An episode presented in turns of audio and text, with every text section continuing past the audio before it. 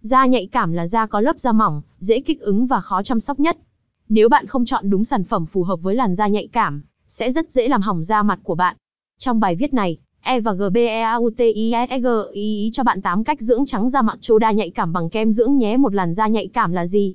Làn da nhạy cảm là da có cấu trúc mỏng, rất mềm mại, thấy rõ mạch máu và gân xanh trên nền da. Khi da bị dị ứng với mỹ phẩm, da sẽ bị khô, bong chóc, mẩn đỏ, phát ban và xuất hiện những nốt sưng gây châm chích, bỏng rát. Trên đây là gợi ý sử dụng cách dưỡng trắng da mặt cho da nhạy cảm bằng kem dưỡng dành cho chị em phụ nữ. Dù sở hữu làn da nhạy cảm nhưng chỉ cần chọn đúng sản phẩm phù hợp và chăm sóc làn da đúng cách sẽ giúp các chị em tỏa sáng với làn da rực rỡ.